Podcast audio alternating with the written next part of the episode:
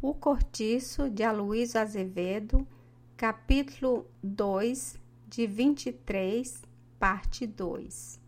O Botelho, com a sua encarnecida experiência do mundo, nunca transmitia a nenhum dos dois o que cada qual lhe dizia contra o outro, tanto assim que, certa ocasião, recolhendo-se à casa incomodado em hora em que não era do seu costume, ouviu ao passar pelo quintal sussurros de vozes abafadas que pareciam vir de um canto afogado de verdura onde em geral não ia ninguém. Encaminhou-se para lá em bicos de pés e, sem ter percebido, descobriu Estela entalada entre o muro e o Henrique. Deixou-se ficar espiando sem tugir nem mugir, e só quando os dois se separaram foi que ele se mostrou. A senhora soltou um pequeno grito e o rapaz de vermelho que estava fez cor de cera, mas o botelho procurou tranquilizá-lo, dizendo em voz amiga e misteriosa: Isso é uma imprudência o que vocês estão fazendo. Estas coisas não é deste modo que se arranjam. Assim como fui eu, podia ser outra pessoa, pois numa casa em que há tantos quartos, é lá preciso vir meter-se nesse canto do quintal? Nós não estávamos fazendo nada, disse Estela, recuperando o sangue frio. Ah, tornou o velho aparentando sumo respeito. Então, desculpe, pensei que estivessem. E olhe que, se assim fosse, para mim seria o mesmo, porque acho isso a coisa mais natural do mundo e entendo que desta vida a gente só leva o que come. Se vi, creia, foi como se nada visse porque nada tenho a cheirar com a vida de cada um. A senhora está moça, está na força dos anos, seu marido não a satisfaz, é justo que substitua por outro. Ah, isso é o mundo e, se é torto, não fomos nós que fizemos torto. Até certa idade, todos temos dentro um bichinho carpinteiro que é preciso matar, antes que ele nos mate. Não lhes dou as mãos, apenas acho que para outra vez deve ter um pouquinho mais de cuidado. E está bom, Bassa, ordenou Estela. Perdão, eu te digo isso é para deixá-los bem tranquilos ao meu respeito. Não quero nem por senhora que se persuadam de que. O Henrique atalhou com a voz ainda comovida.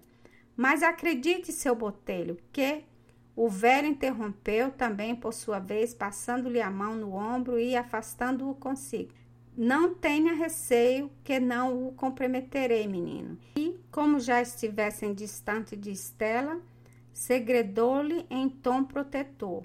Não torne a fazer isso assim, que você se estraga. Olhe como lhe tremem as pernas. Dona Estela acompanhou-os à distância vagarosamente, afetando preocupação em compor um ramalhete cujas flores ela ia colhendo com muita graça, ora toda vergada sobre as plantas rasteiras, ora pondo-se na pontinha dos pés para alcançar os relitrópolis e os manacás. Henrique seguiu o botelho até o quarto deste, conversando sem mudar de assunto.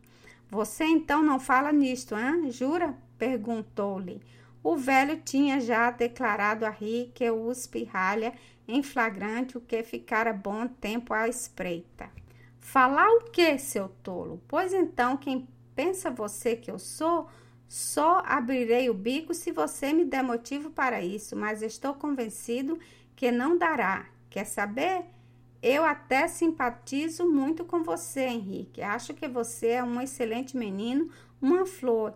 E digo-lhe mais: hei de proteger os seus negócios com Dona Estela. Falando assim, tinha-lhe tomado as mãos e afegava-as. Olhe, continuou acariciando sempre, não se meta com donzelas, entende? São o diabo. Por dar cá aquela palha, fica um homem em apuros. Agora, quanto às outras, papo com elas. Não mande nenhuma ao vigário, nem lhe doa a cabeça, porque, no fim de contas, nas circunstâncias de Dona Estela, é até um grande serviço que você lhe faz. Meu rico amiguinho, quando uma mulher já passou dos 30 e pilha a jeito um rapazito de sua idade, é como se descobrisse ouro em pó, sabe-lhe a gaitas? Fique então sabendo de que não é só a ela que você faz o obsequio, mas também ao marido. Quanto mais escovar-lhe você, a mulher, melhor ela ficará de gênio. e por conseguinte melhor será para o pobre homem, coitado, que tem já bastante com que se aborrecer lá por baixo com seus negócios e precisa de um pouco de descanso quando volta do serviço e mete-se em casa. Escóvia e escóvia, que há porá macia que um veludo. O que é preciso é muito juizinho, percebe? Não faça outra criançada como a de hoje e continue para adiante, não só com ela, mas com todas as que lhe caírem debaixo da asa. Vá passando menos as de casa aberta, por isso é perigoso, por causa das moléstias, nem tampouco donzelas.